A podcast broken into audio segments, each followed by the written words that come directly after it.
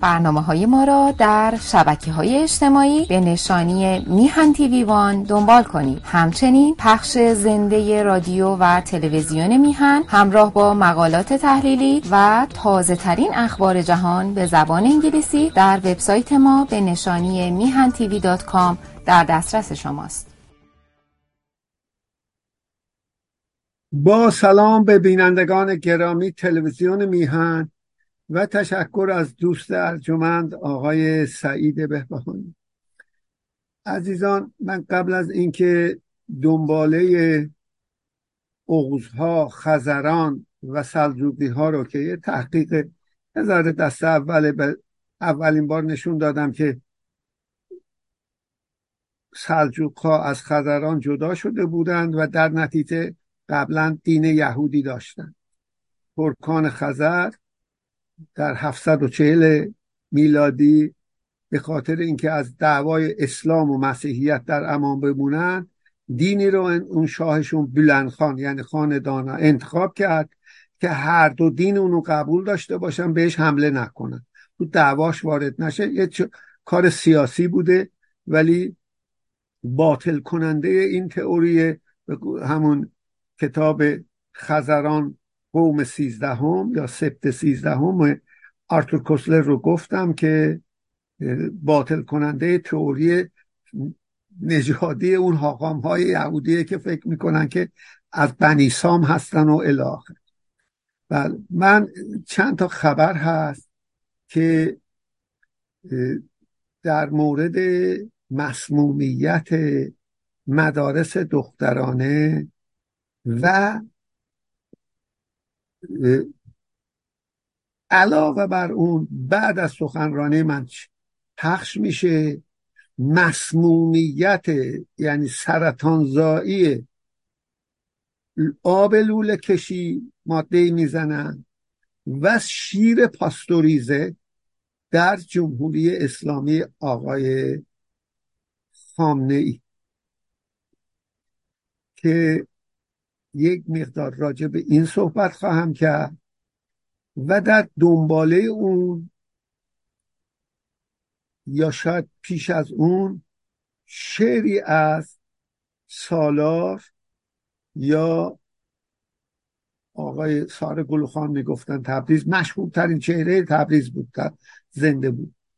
پسرخوانده ستارخان از اون در رابطه با مستوفی عبدالله مصطفی استاندار رضاشاه در 1319 خواهم خوند که چجوری مردم رو مردم آذربایجان را با نان کپک زده گندم کپک زده گرگان که اسبها نمیخوردند به مردم خوراند و عینش هم جملهش هم می‌خواهم گفت شه و شیخ عزیزان یک جنسم و دشمن ملت و حاکمیت ملی. بگذرم و از خدمتتون دوست دوستی دارم که به نام آقای دکتر بهزاد کشاورزی. رئیس کتابخانه عمومی در حومه پاریس هستند. ایشون محققی اندیشمند و به نظر من بهترین کسروی شناس زنده در امروز هستند. عمرشون زیاد. من یک ایمیلی بهشون فرستادم. و این شعر سال گلوخان رو سالار رو از ایشون درخواست نمودم که نوشتم با سلامی چوبوی خوش آشنایی آقای دکتر بهزاد کشاورزی گرامی خیلی خیلی ممنونم از شعر انسان دوستانه و زیبای سالار. مردم آذربایجان سال تبریز سالار می‌گفتن. بعضی هم سار گلخان پیشش کسی نمی‌گفتن. گلی زرد چون سفید بود و اصلش گلی قرق باقی بوده که مادر پدرش رو ارمنی ها در اونجا کشته بودن. مادرش مهاجرت می‌کنه به تبریز. زن ستارخان میشه. فرزندان ستارخان از مادر سارگل خان اصلش از قرباق بوده هست و خودش هم قلی قرباقی که تعذیهش هم که من رفتم همه میخندیدن چون منبع جوک آذربایجان بود. فقط اقبال و سلطان زنده یاد اومد شدید گریه کرد مجلس رو جوش رو عوض کرد و گفت هشتاد سال بود دوست بودیم. بله به هر حال. ایشون حدود 110 سال عمر کرد آقای قولی قرباقی و بچه هاشم مجبورش کردن. رفت تهران گفت خانه من را فروختیم یک حیات خریدیم خونه های کوچک و سمبولیک گفته بود. من به ایشون نوشتم از عموی خودم آقای مرحوم عبدالعلی خان صدرشرافی که معلم استاد بهزاد کشاورزی بودن در ادبیات فارسی که می‌شناسید شنیدم که مصطفی در 1300 استاندار آذربایجان عبدالله مصطفی سه جلدم خاطرات داره. در سال 1319 گندم خوب آذربایجان را خلواری که در تبریز یعنی هر خروار تبریز میشه 300 کیلوگرم. به 350 تا 400 ریال خرید و فروش می‌شد. به زور به 140 ریال می‌خرید و به تهران میفرستاد و گندم و جو که بیماری زاست. گارچ زده یا کپک زده گرگان را که اسبها و قاطرهای آرتش نمیخوردند ضمن تقاضای ارسال آن به آذربایجان علنا پیش جمعی هم در استانداری گفته بود. باکی نیست. حالا که اسبهای آرتش نمی‌خورند می‌دهم خرهای آذربایجان بخورن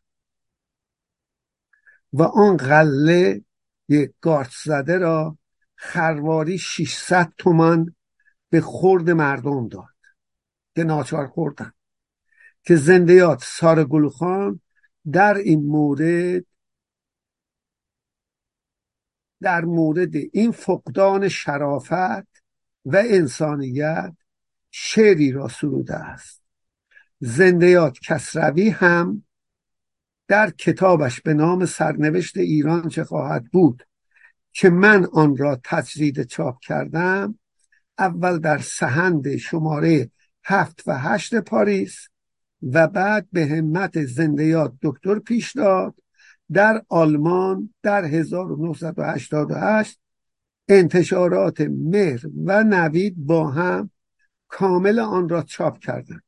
چون مرحوم رحیم شریفی عبارتی از آن را به بهانه اینکه اون طرف با بختیار دکتر بختیار رابطه خوب نداره سانسور کرده مقدمه من با نام مستعار ناخدا به معنای بی خدا هست. در صفحه هفتاد و هفتاد یک کسروی به درستی یکی از علل ظهور نهزت آذربایجان که با آن مخالف بود به رهبری پیشوری را از حد گذراندن بدرفتاری افرادی چون مستوفی و محسنی و بعد ذوقی هم من اضافه می‌کنم و عدم رسیدگی به شکایات در تهران. از طرف وزرا و رضاشاه و قوه مقننه قلمداد می‌کنه و می نویسد من خود از گواهانم. شهریار هم استاد شهریار هم با اشاره به این واقع چنین یاد می کند با وعده جو میبرندت عاقبت. وعده جو میبرندت عاقبت. گندمت را با وعده جو میبرندت عاقبت.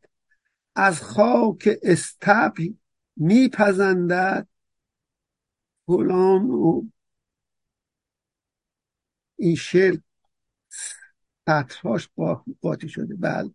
از خاک استر فلان بهر تو نان. بله. گندمت با وعده جو میبرندت عاقبت. میپزند از خاک استبل فلان بهر تو نان درست شد. بله.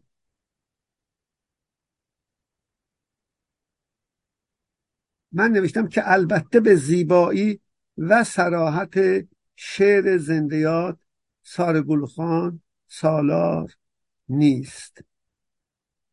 اون شعر بله.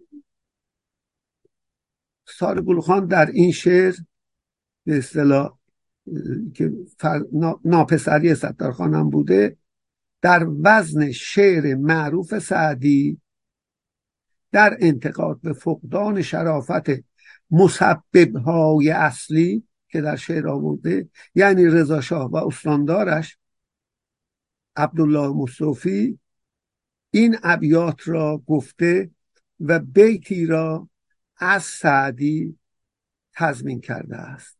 مطلع شعر سعدی این است. گلی خوشبوی در حمام روزی رسید از دست محبوبی به دست. حال شعر سالار. آقای قلی قرباق یکی نان سیاه بدقواره رسید از دست وردستی به دستم. بدو گفتم جویی یا نان گندم. تو نانی واقعا یا بنده مستم؟ بگفتا من نه جو هستم نه گندم. ولیکن با جو گندم نشستم. تضمین شعر سعدی کمال همنشین در من اثر کرد.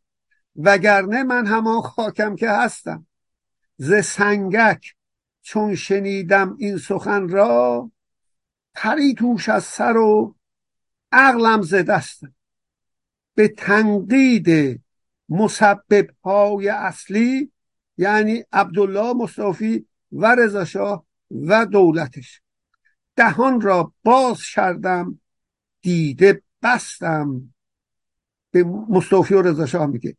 بدو گفتم برو ظالم حیا کن.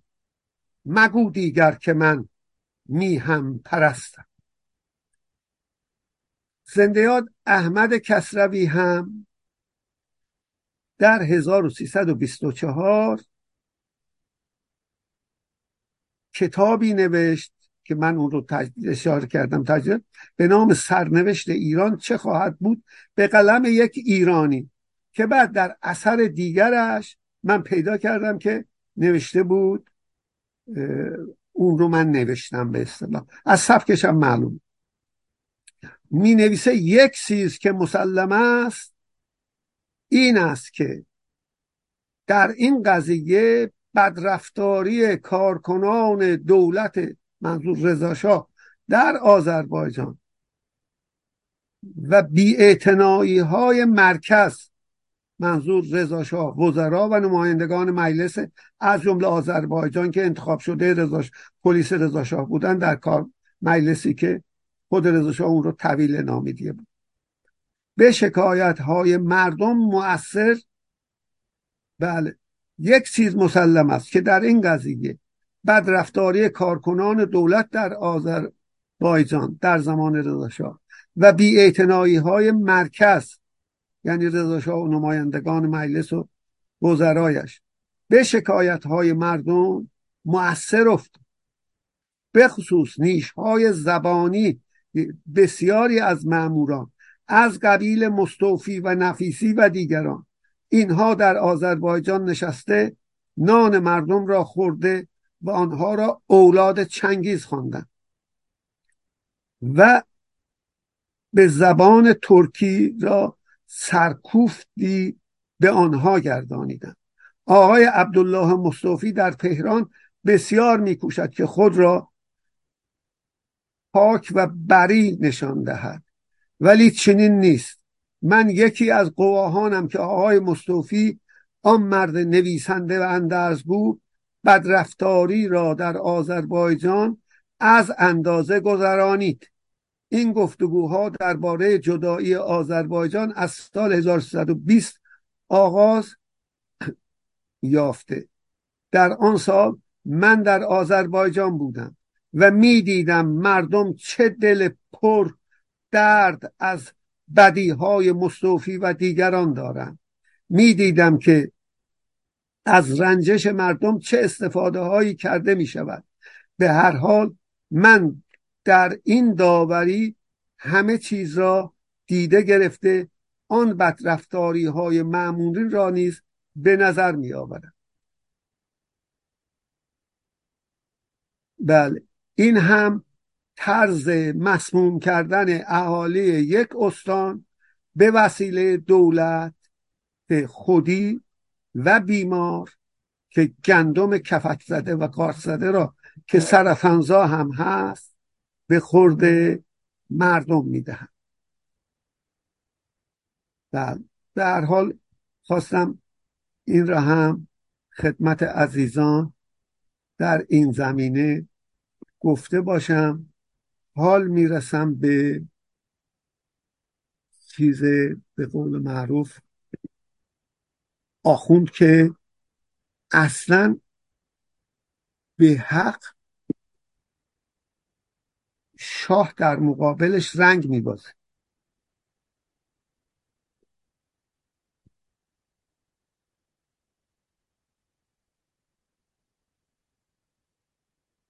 ببینید عزیزان با شعری که از سار گلخان خطاب به مصطفی استاندار رضا در آذربایجان شرک در 1119 در مسموم کردن اهالی آذربایجان با خوراندن گندم و جو کپک زده یا قارس زده گفتم بدونیم که جنایات شیخ را در واقع خیلی فراتر از جنایات شاهه.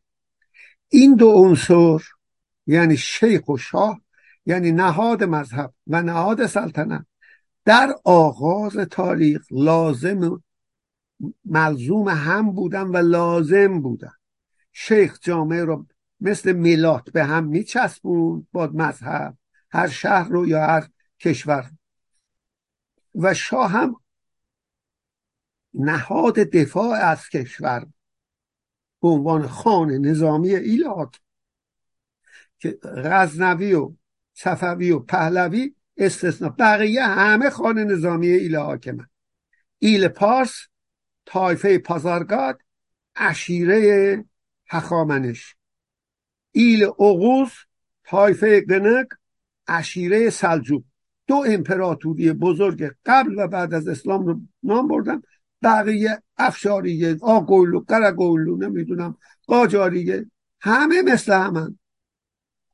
اشکانی ها همین تو پارت ها ساسانی های کودتا در بین اون طایفه ها هستن. عزیزان در اصل علم و انسانیت و حاکمیت ملت ها شه و شیخ آن هم در ایران دو جنس مکمل هم بودند و هستند. آخوند با مذهب مردم را تخدیر می کند و می و شاه آنها را می کشد و زندانی می کند و می ترساند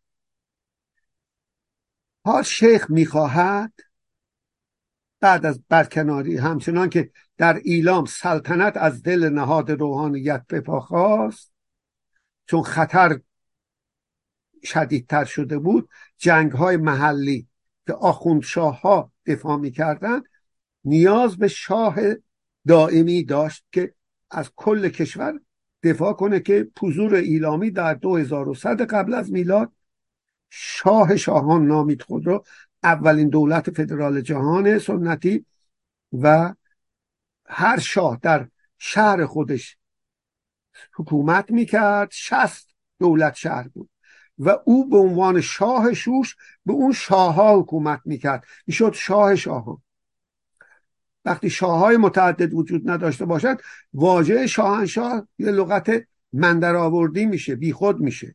اون پادشاه اسمش شاهنشاه نیست. داریوش میگه من شاه شاهان 23 تا ساتراپ رو پشت سرش اسم می‌برم خشاشان مثل حال شیخ می‌خواهد هر دو کار را انجام بدهد. یا هم عامل دفاع هم ملات خوابان خواب. بنابراین ماسکش افتاده و رسوا شده است. به قول ناپلون البته وقتی دشمن اشتباه می‌کنه جلوش رو نگیرید. هر دو از یک سو دشمن ملت و حاکمیت ملی بودند و هستند از مشروطه ببر محمد علی شاه هم نمونهش و ما و رضا شاه هم نمونه کامل محمد رضا شاه هم مشروطه رو تعطیل کرد و مانع آخوندم آگاهی و ترک جهالت و پیدا کردن علم و عقل نقداد از سوی دیگر امیدوارم به قول عمر خیام دارالجهل ها یعنی مسجد ها را به دارالعلم یعنی دانشگاه تبدیل کن. گل بودیم با مسمومیت مدارس دخترانه آخوند خامنه ای به سبزه جنایات علی خامنه ای و ابراهیم رئیسی جلاد هم جلاد کشتار زندانیان سیاسی آراسته شد در مورد سرطانزا کردن آب لوله کشی در ایران و نیز سرطانزا و آلوده کردن شیر پاستوریزه که معمولا کودکان می‌خورن. بیرحمی این بیشرم ها را تماش. من لعوز می‌خوام این واجه های بد رو به کار می‌برم. به قول یک نفر لغت مناسبی پیدا نمی‌کنم که معدبانه باشه. در پایان سخنرانی هم پخش خواهند شد. و یه چیزم اضافه به دلیل یک میلیون و هشتصد میلیون امضا که آقای محترمی جمع کرده بود من هم امضا کننده بودم اون موقع. از سازمان ملل سه میلیارد دلار برای احیای دریاچه عمومی پول می‌گیرن. همه ملاخور یعنی خامنه خور شده. انشتن به درستی گفته بود. تکرار ولی نیاز. دو چیز نامحدود است. ابعاد کیهان و حماقت انسان مقلد. و من انشتن در اولی یعنی نامحدود, نامحدود بودن ابعاد کیهان شک دارم. یعنی در حماقت پایان ناپذیر انسانهای مقلد و خود فروخته من اضافه می‌کنم شک ندارم.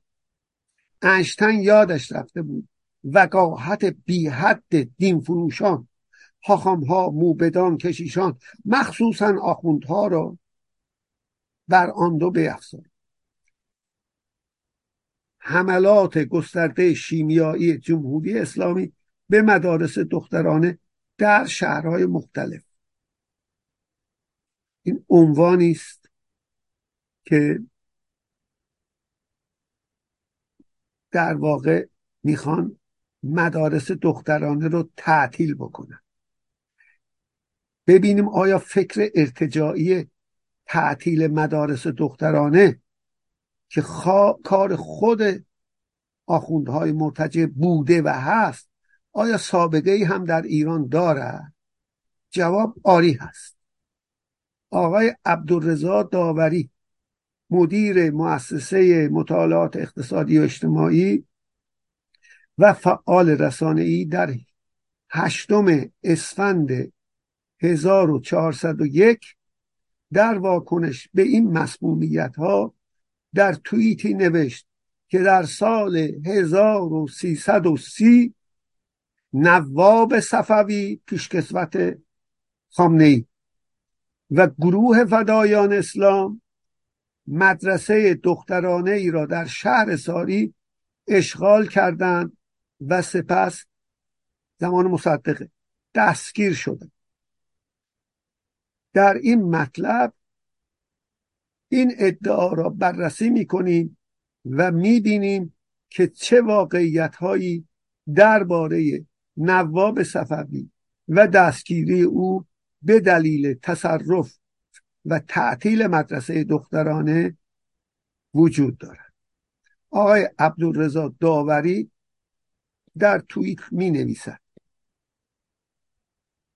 در سال 1330 نواب صفوی به همراه سی نفر از گروه فدایان اسلام یک مدرسه دخترانه که در زمان رضاشاه در ساری تأسیس شده بود را اشغال و پس از اخراج معلمان و دانش آموزان دختر با سکونت در آن مدرسه تلاش کرد که در آن که آنجا را به یک حوزه علمیه در واقع جهلیه به قول عمر خیام دارالجهل راه بیندازد که با دستور دکتر محمد مصدق بازداشت و در دادگاه به 24 ماه 20 ماه نوشته به اشتباهه حبس به دلیل تصرف اموال دولتی و ایجاد بلوا و آشوب در ساری محکوم شدند.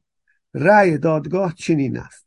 سید مجتبا نواب صفوی فرزند جواد 29 ساله دارای ایال بدون اولاد ساکن تهران خیابان امیریه کوچه اسلحه دار باشی. منزل نواب صفوی. به موجب دادنامه شماره 243 تیر 28 دادگاه جنهه ساری به شرح گزارش ماموران کلانتری تهران مشار الی از دیدار استنکاف نموده و گناه ورود به عنف به دبیرستان ایران دخت در ساری به دو سال حبس تعدیدی و پنج هزار ریال غرامت نقدی غیابا محکوم گردید 25 خرداد 1330 نواب صفوی در دادگاه برای دفاع از اشغال مدرسه دخترانه گفت در اسلام کار زنان همین داره خامنه عمل می‌کنه. مدیریت خانه است. نه روبرو شدن آنان در کوچه و بازار و خیابان و اداره. من پارانتز اضافه کنم با مردان نامحرم که باعث انگیخته شدن غریزه مردان میگردد بیماری روانی و تفکر ارتجاعیش تماشایی است. اضافه کردم. در مورد سنجش درجه شرافت من اضافه می‌کنم. و, و به اصطلاح خود درجه تقوای اسلامی مجتبا میرلوهی معروف به نواب صفوی سپهبد مبصر رئیس شهربانی تهران. به فردی که من میشناختم گفته بود. نمی‌تونم اسمشو بگم. چون سید مجتبا میرلوهی معروف به نواب صفوی با محمد مهدی عبد خدایی. به گفته خودش از ده سالگی رابطه داشته منظور رابطه جنسی عضو می‌خوام. بعد از ابلاغ حکم اعدامش در 26 دی ماه 1334 از تیمسار مبصر رئیس شهربانی کل کشور تقاضای ملاقات کرده و می‌گوید می‌دانم به زودی کشته خواهم شد. من از جوانی عاشق عبدالخدایی بودم. تقواش تماشایی. برای آخرین بار اجازه بدهید عبد خدایی به اتفاق به اتاق من بیاید.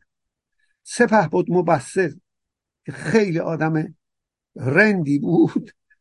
اتاق خاصی را با دوربین فیلم برداری آماده می کند و دستور می دهد هر دو زندانی را به اون اتاق هدایت کن اضافه می کنم اون آقا هم به من گفت تا پایان سلطنت محمد رضا شاه در 1157 این فیلم را تمام دانشجویان دانشکده شهربانی جهت عادی گشتن این نوع مسائل جنایی و مقاوم شدن در برابر چنین موضوعاتی بدون استثنا همه دیدن که بعد افسر شهربانی شده بوده.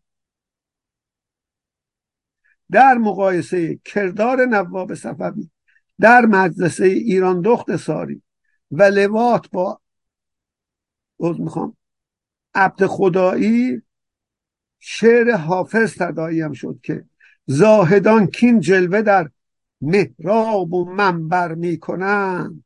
چون به خلوت می‌روند آن کار دیگر می سعید توسی ها چند تا؟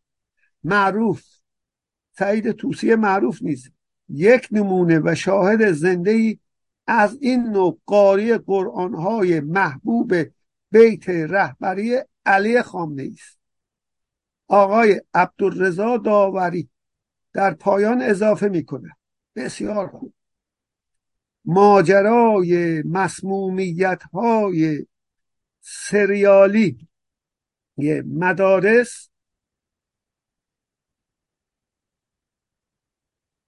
و, و مدارس دخترانه قوم و دیگر شهرها اضافه کنم. نتیجه باز تولید افکار و اعمال خشن تروریستی و بنیادگرایان نواب صفوی و گروه فداییان اسلام در هفتاد سال قبل است که متاسفانه همفکران بنیادگرایشان هنوز در جمهوری اسلامی قدرت و تریبون دارند و بزرگراه و خیابان به نام نواب صفوی و فدایان اسلام می‌کنند بعد در رادیوی بین المللی فرانسه RFI و دیگر سایت ها نیز در مسمومیت مدارس مختلف از جمله در آذربایجان و تمام شهرهای ایران که اولش هم از شهر نور شروع شده بیان شده به گزارش آراز نیوز مدارس دخترانه 23 تیر و سعدی اورمیه امروز در نهم آوریل 2023 مورد حمله تروریستی جمهوری اسلامی قرار گرفت. در اثر این حملات برخی از دانش آموزان به مراکز درمانی شهر اورمیه منتقل شد. خانواده های دانش آموزان با تجمع در مقابل مدارس 23 تیر و سعدی مانع از حضور فرزندانشون در کلاس درس شده. شهر سولدوز نیز امروز شاهد حمله شیمیایی به مدرسه دخترانه فدک بود. در اثر این حمله جمعی از دانش آموزان بدحال و بیمار و به بیمارستان شهر سولدوز منتقل شد. در دومین حمله شیمیایی یک هفته بعد انجام گرفت. در چهارده فروردین نیز روز بعد از سیزده فروردین. در اثر حمله شیمیایی در مدرسه 22 بهمن شهر محمد یار سولدوز بله بهمن شهر, شهر محمد یار سولدوز تعداد زیادی از دانش آموزان دختر به علت استشمام گاز شیمیایی دچار بدحالی و با آمبولانس به بیمارستان منتقل شد. امروز در نهم همون آوریل در شهر اردبیل نیز مدارس دخترانه میراد سما آسیه خلبان زاکر شاه و زینبیه مورد حمله شیمیایی قرار گرفته در اثر حملات تروریستی تعداد زیادی دانش آموزان به مرکز درمانی منتقل شد. و این سم بوی نفتالین قرص برنج و اود داشته است. اولیا دانش آموزان هم جمع شدن مانع شد. در رادیو بین المللی فرانسه تداوم مسمومیت های مشکوک دانش آموزان در ایران در می نویسه بر اساس ویدیوهای منتشر شده در شبکه اجتماعی تعدادی از مدارس در ایران در ادامه مسمومیت های مشکوک که از آبان اونجا آذر نوشتن. آبان ماه گذشته آغاز شد دوچار حملات شیمیایی شدن. در گزارش های اخیر در یک مدرسه فنی حرفه‌ای در شهر کرد مرکز استان چهار محال و بختیاری و شهرستان شهر کرد تعدادی دانش آموز مسموم شده. این گزارش هم در هفتم آوریل همین ماه گذشته دو هزار یعنی حدود 20 روز پیش سی روز پیش بیست و سه روز پیش. در ادامه مسمومیت ها دانش آموزان در ایران یک مدرسه دخترانه در همدان نیز روز شنبه 16 اردیبهشت هدف حمله شیمیایی قرار و این ادامه میده نسبتا مفصل و عزیزان به رادیو بین المللی فرانسه به نظر من برای اینکه طولانی نشه. تداوم مسمومیت های مشکوک دانش آموزان در ایران. شماری دانش آموز دختر در دو روز گذشته مسموم شده.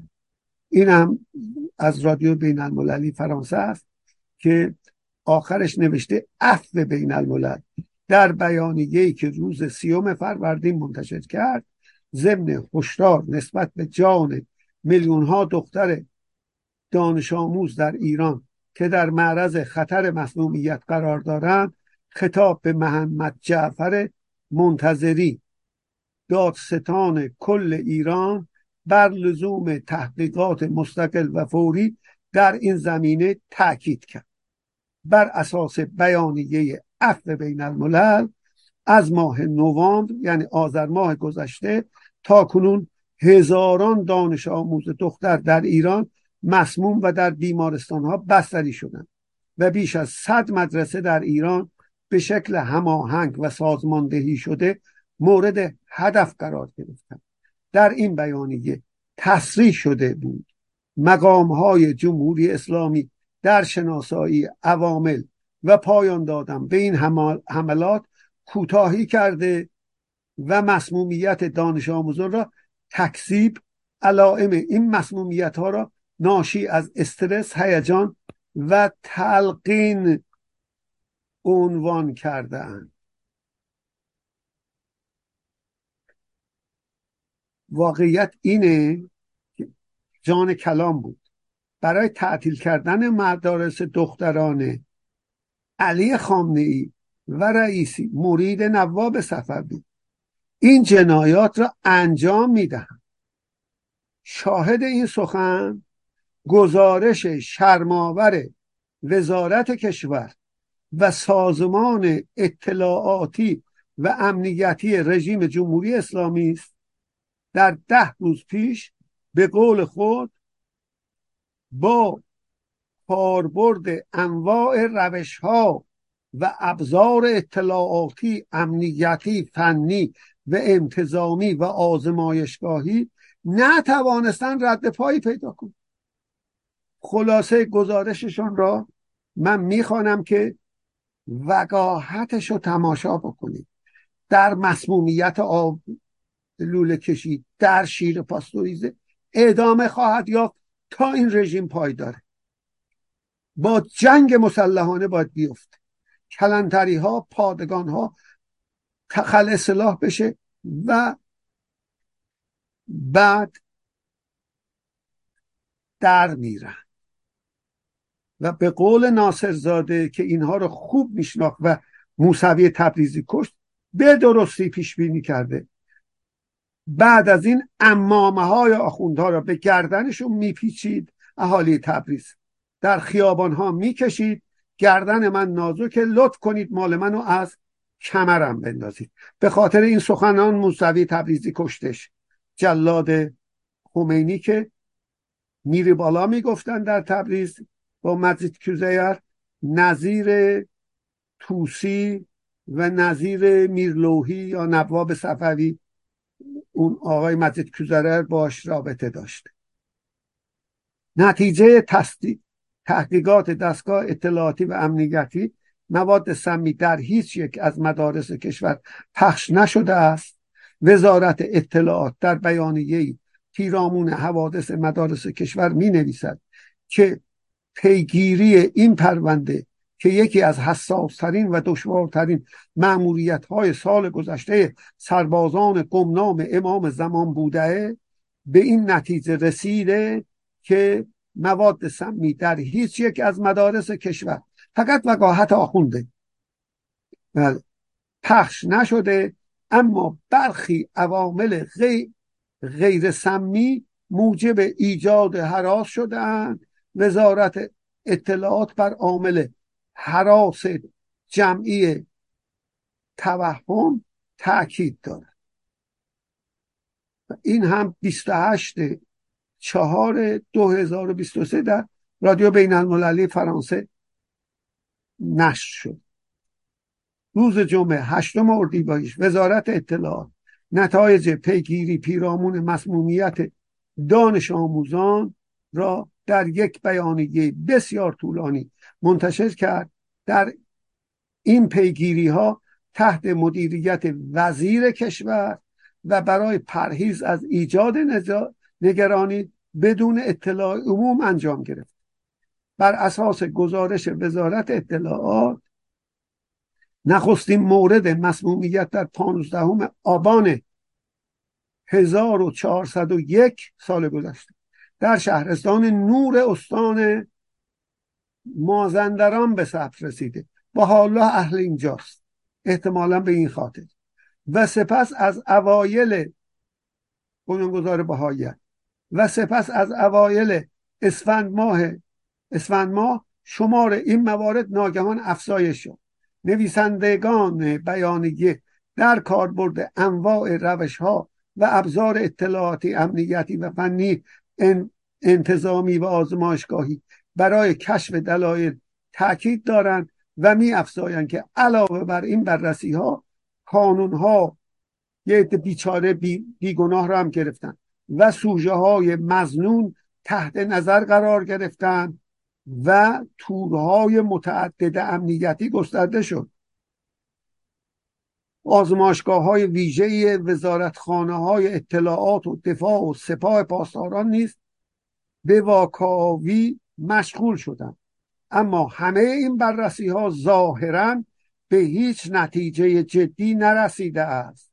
به عنوان مثال نتیجه بررسی اولین حادثه اعلام شده شهرستان نور حاکی بود که یکی از دانش آموزان دختر با هدف به تعطیلی کشاندن آموزشگاه گاز فلفل در کلاس درس منتشر کرده است. وزارت اطلاعات که کوشیده است از زبانی به ظاهر دقیق و فنی استفاده کند در نهایت ب... در نهایت بیانیه بی محتوا و تکراری منتشر کرده که هدف اصلی آن انکار کاربرد هر نوع ماده شیمیایی در مدارس کشور است. این ب... وقاحت آخونده فهم. این بیانیه حد و مرز نمی‌شناسه به قول انشتن گفتم ابعاد کیهان و حماقت انسان مقلد و وقاحت آخوند. این بیانیه البته در تبلیغات دانشمندان دشمنان نظام نیز بسیار تاکید این بیان... بیانیه البته بر تبلیغات دشمنان نظام نیز بسیار تاکید می کند و می نویسد که آنها به ویژه شخص رهبر را هدف گرفته و او را در کلیه مسائل و رویدادهای کشور متهم کردند. به طور خلاصه بیانیه در ایجاد و القاء بدحالی در آموزشگاه های مختلف کشور پنج دسته عوامل را ذکر می‌کنه که یک گنبک بدبو که معمولا برای شوخی و تفریح های ناسالم و نامتعارف مورد بهره برداری قرار گرفتن. فقط دخترها به کار می‌برند در جمهوری اسلامی. اکثر خریداران آن نه فروشندگان ها خریداران آن بمبک ها بازداشت شدن جالبه دو بهره برداری از افشانه های آشکار و ببخشید افشانه های اشکاور و گاز فلفل و نظایر آن در محیط آموزشی به قصد شیطنت بازیگوشی و دیگر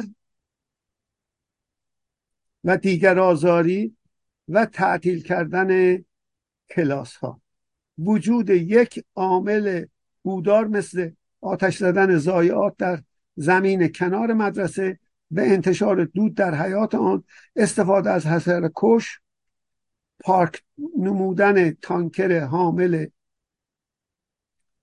بله ماده نفتا کنار یکی از دبیرستان ها و از این قبل چهار در برخی موارد وجود اهداف ضد امنیتی و ضد مردمی احراز شده است.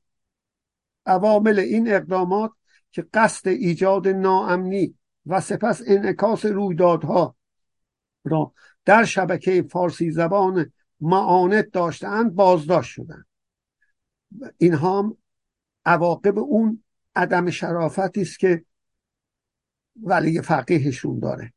و بالاخره پنجم عامل حراس و هیستری جمعی.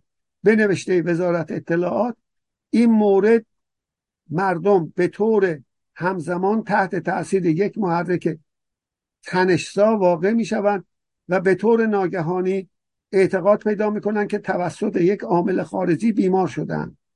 اما وزارت اطلاعات تاکید می کند که به رغم این حراس و توهم جمعی بررسی ها هیچ اثری از توکسین یعنی ماده سمی یا عامل شیمیایی را نشان نمی دهد در بیانیه آمده است که مواد تمارز با انگیزه بازیگوشی و فرار از درس و امتحان نیست. در یعنی خود را به مریضی دادن در نیز به تعداد قابل توجهی مشاهده شده توطعه دشمنان. وزارت اطلاعات در پایان بیانیه به سراغ نقش آمریکا و اعادهش می رود و می گوید که دشمنان نظام ابلهانه و خامندیشانه اختشاش اخیر را انقلابی نامیدن یعنی اون اختشاشات زن زندگی آزادی.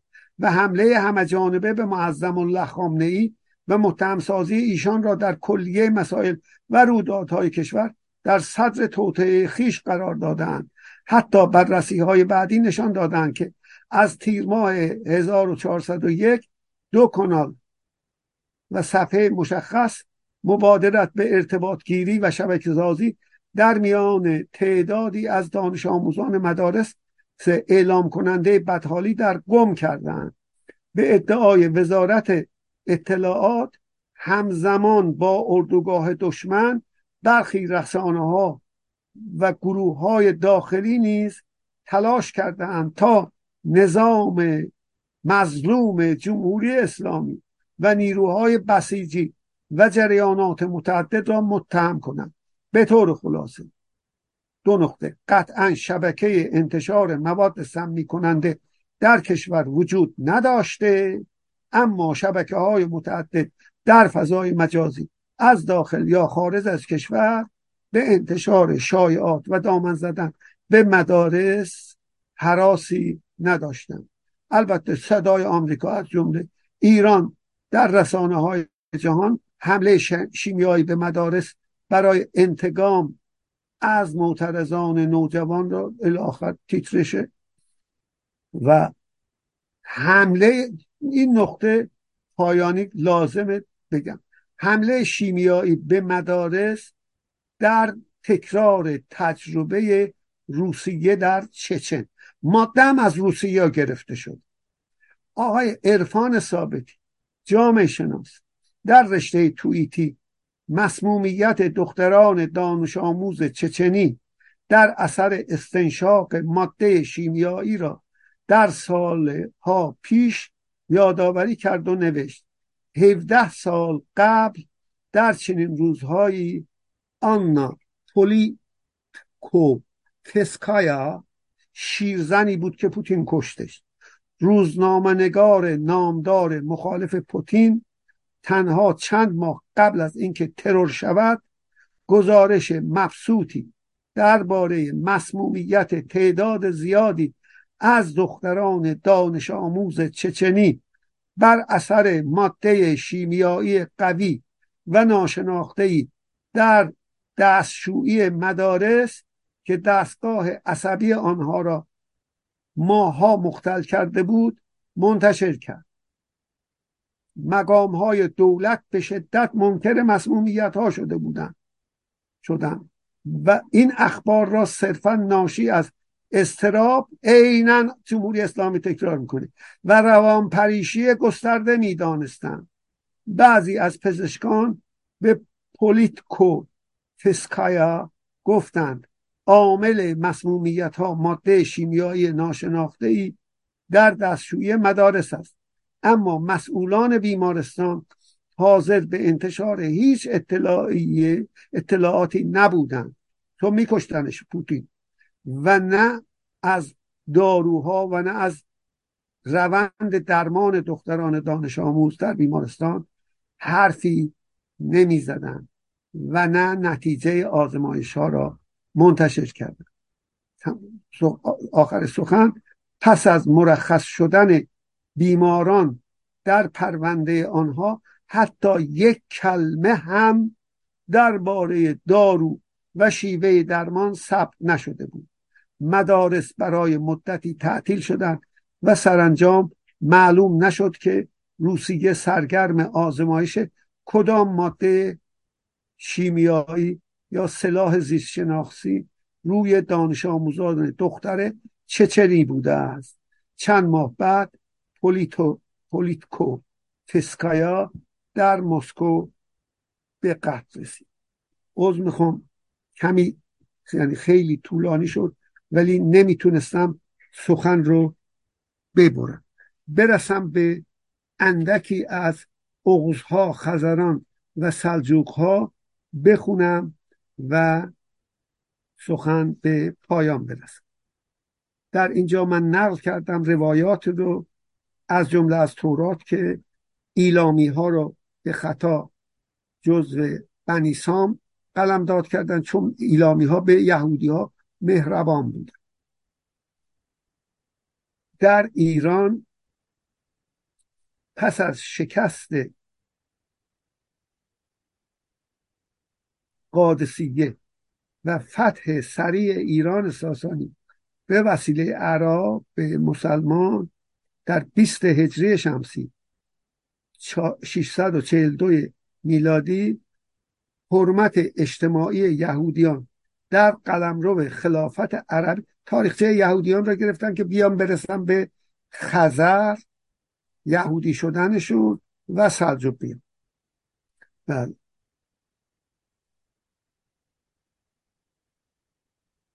حرمت اجتماعی یهودیان در قلمرو خلافت عربی.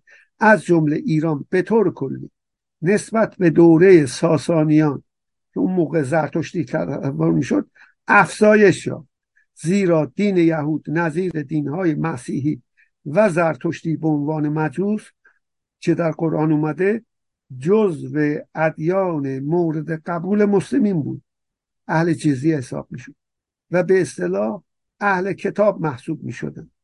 در اسپانیای بنی امیه بنا به مکاتبات خزری که هفته قبل رفرانس کتابش هم دادم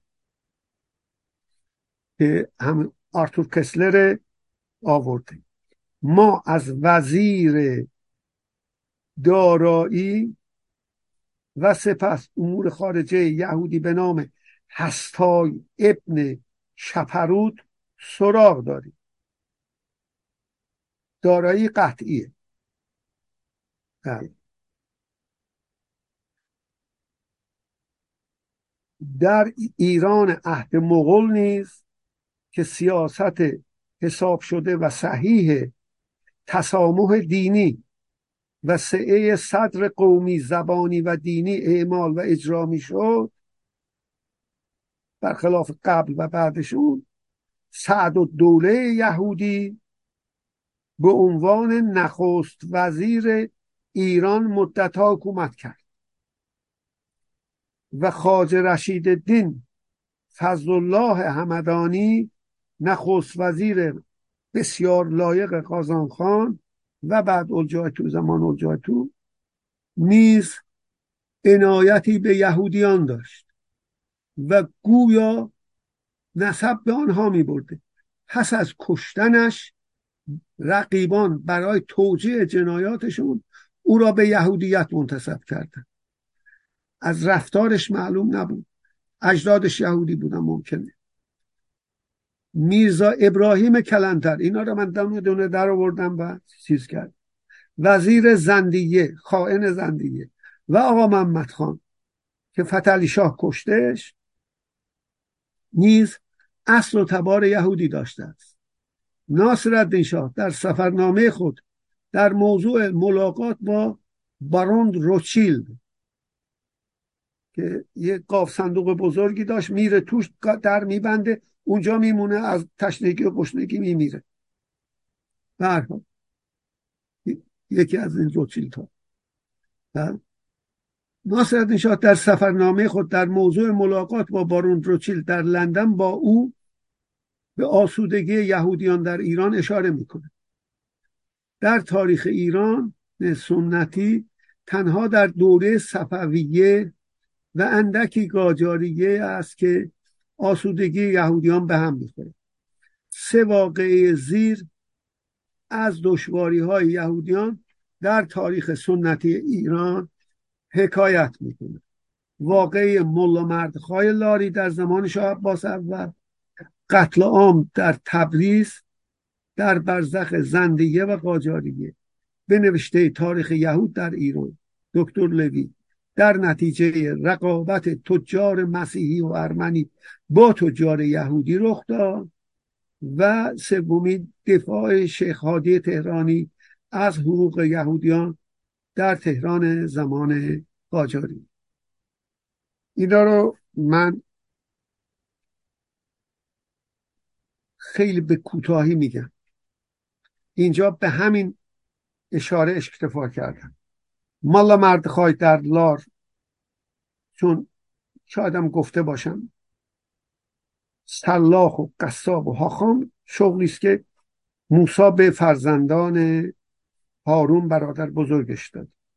سلاخ حق نداره قصاب باشه تا گوسفند یا قاو بیمارش رو به مردم نفروش چون قصاب می‌شناسه اونه که سلاخی جدا و الا نمی‌خرن گوشت از اگه هم سلاخ باشه هم قصاب نباید بخرن.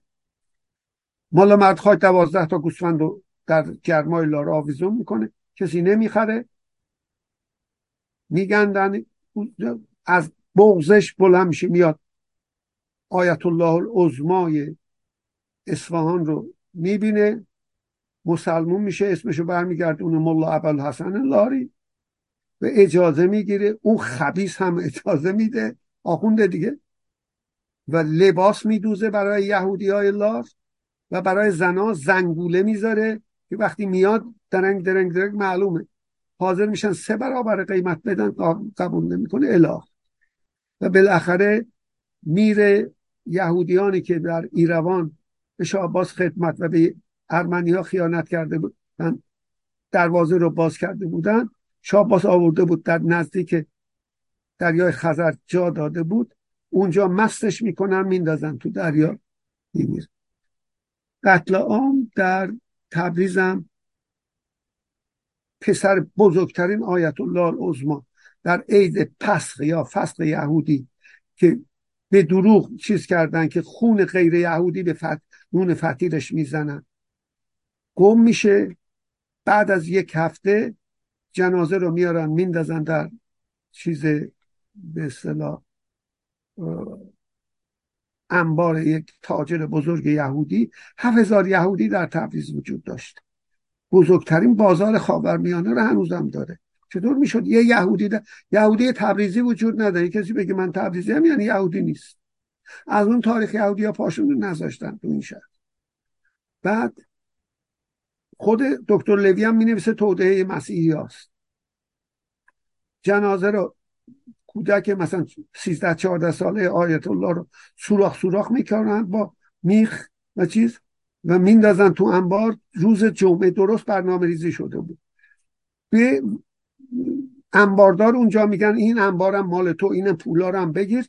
برو به حاکم بگو که جنازه ای در اینجا انداختن. میاد, میاد حاکم میاد می‌بینه میره به آیت الله میگه از همونجا حمله می‌کنن وقتی جنازه رو می‌بینن و دیگه یهودی باقی نمونه. موج یهودی گشی سراسر ایران رو می‌گیره. دکتر لوی نوشته و بخشی از یهودی های خراسان میگن مسلمون میشیم که اسم بعضی از خانواده های مشهور رو اونجا آورده. که قبلا یهودی بود. بعد اینم از این در حادی تهرانی هم گفتم فشار اومده بود و اون مخالفت کرد.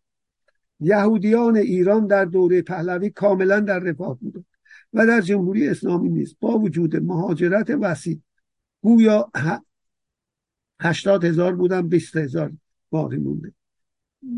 به قاره آمریکا و کمتر به اسرائیل باقی ماندگان در آسایش و امنیت. در آغاز انقلاب چند تنی از بزرگانشان به اتهام جاسوسی کشته شدند و در نتیجه سیل مهاجرت یهودیان از ایران آغاز شد و گفته شد بنا به آمار چنان که گفتم بعد از هشتاد هزار گاهنم دیویست و پنجاه هزار هم گفتن بیست هزار رسید. گویا سیصد نفر به اسرائیل رفت. من اینجا می‌خوام نقطه رو تموم کنم ولی یه نقطه رو قبل از پایان بگم. آقای احمد اوبالی که خانمش اتهام زده بود که ایشون رو در حال به اغماس در نیمه اغماس در بیمارستان امریکا نه نفر و بعد دو نفر از ماموران جمهوری اسلامی کشتن زدن معلوم شده پسر ایشون زده. و به اصطلاح ولی این به قول معروف یکی گفته بود که عجیبه. هرچی دزدیده میشه میان دنبال من یعنی جمهوری اسلامی عجیب منم پیدا میشه. کشتن دکتر بختی شاپور بختیار هر رخسار دکتر قاسملو دکتر شرفکندی و تعداد خیلی زیادی از هموطنان ایرانی به وسیله ترور جمهوری اسلامی در خارج داخلشو خدا می‌دونه. خدا می‌دونه. به قول اول. اونه که اون هم شایعه است که چون من گفتم من همیشه از گفت افلاتون رو دوست دارم حقیقت رو بیش از افلاتون دوست دارم. من حقیقت رو بیش از همه چیز دوست دارم. زیرا شرافت انسان در بیان حقیقت گره خورده. کسی که حقیقت های آشکار را نمی‌دانند برشت میگه ابلهه و اینجاش جالبه. اون که اون را می‌داند و آن را دروغ مینامد تبهکار میشه انسان. همیشه با سراحت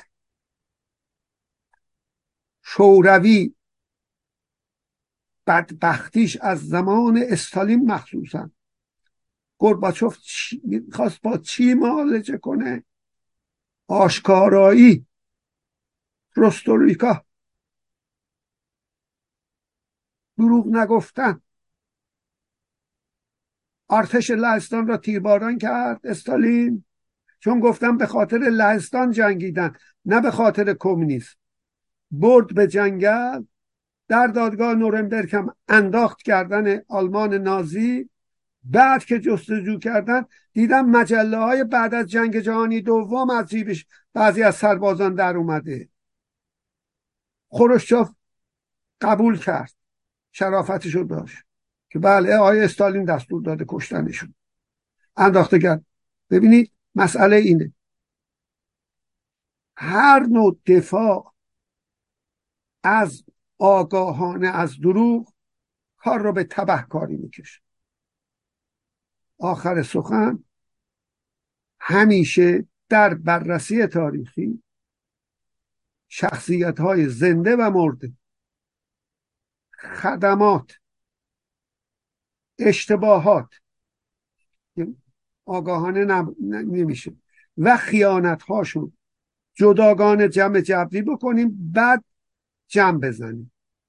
ببینیم خدماتش بیشتره خیانت هاش بیشتره و نتایج اعمالش چیه؟ با نیت خوب انجام میده غلط انجام میده اصلاحات ارزی محمد رضا شد روستایان میریزن شهرها اونا رو هم میده دست آخوند و آخوند هم سربازگیری می‌کنه جمهوری اسلامی. به سمر می‌رسه. شب و روز عزیزم بخیر تا هفته دیگر. ممنون. و دوستی هم از چیز به من ایمیلی فرستادن که هفته بعد جوابشو از آلمان خواهم داد.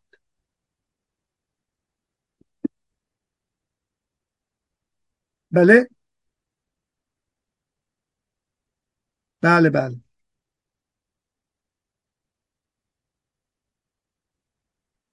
آقای به طرز خیلی محسوسی کاهش پیدا می‌کنه. ولی آلوده هست در بله مواردی هست. ما هم انجام دادیم ولی خیلی خیلی کمتر. بس شیر خام هست. یه باید واقعا ما خواهش می‌کنیم از مسئولان بدون اینکه باز بیان مسئولی رو نسبت بدن کسا رو متهم بکنن ورود کنن این مسئله واقعا حل بشه. خیلی ممنونم از زنده شما. باشید. امیدوارم که ارتباطمون مستمر باشه. سلامت باشید. من خیلی خیلی به شما مردم عزیز ایران از طریق برنامه سلام صبح بخیر هشدار میدم. ما کارشناسی رو داریم که وظیفهشون رو انجام دادن تحقیقات مستمر و پژوهش های دانشگاه یزد انجام دادن. خودشون با آدرس سازمان انجمن بهداشت انجمن بهداشت هستن.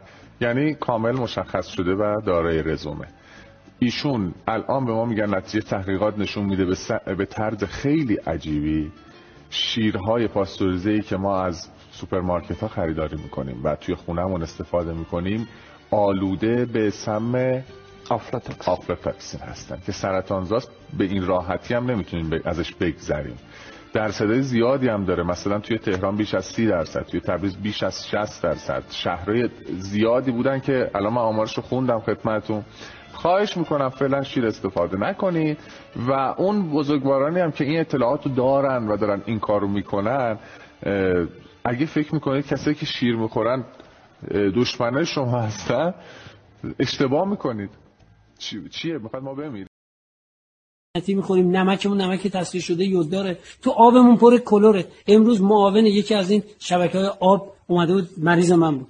گفتم به قرآن مجید شما باید آخرت جواب بدید. گفت چرا؟ گفتم خدایی راستشو بگو ببینم چقدر کلور می‌زنید تو آب. گفت راستشو بخوای ما برای یه منطقه نسبتا کوچیک که مثلا 7 هزار تا جمعیت داره روزی سی لیتر وایتکس میریزیم تو آب. وایتکس. وایتکسی که ما می‌دونیم 100 درصد سرطانزاست. 100 درصد ایمنی رو ضعیف می‌کنه باعث کرونا میشه. خب کی باید اینا رو اگر یه وزیر بهداشتی باشه که اینا رو بلد نباشه یا اعتقاد نداشته باشه یا تا ما بیایم به دوزاریش رو جا بندازیم یه عالم آدم باید بمیره خب اینو ما باید بگیم دیگه. چرا باید وایتکس بریزن تو آب خوردن مردم؟ خیلی ممنونم. و یه کمپینی را انداختم به عنوان من دریاچه ارومیه هستم که قرار بود یک میلیون امضا جمع بشه. اون یک میلیون امضا رو ببریم سازمان ملل و از سازمان ملل درخواست کمک کنیم برای احیای دریاچه ارومیه سه ماه وقت گذاشتم با بچه های خود ارومیه و با کمک شما مردم. من یک میلیون و هشتصد هزار تا امضا جمع کردم. و بچه هایی که در من بودن این یک میلیون و هشتصد امضا رو بردم سازمان ملل. تقدیم کردم. سازمان ملل اونو گرفت و از طریق ژاپن سه میلیون دلار به ایران کمک کرد که دریاچه ارومیه رو احیا ولی سه میلیون دلار نمی‌دونم کجا رفت. دریاچه ارومیه هم همچنان خشکی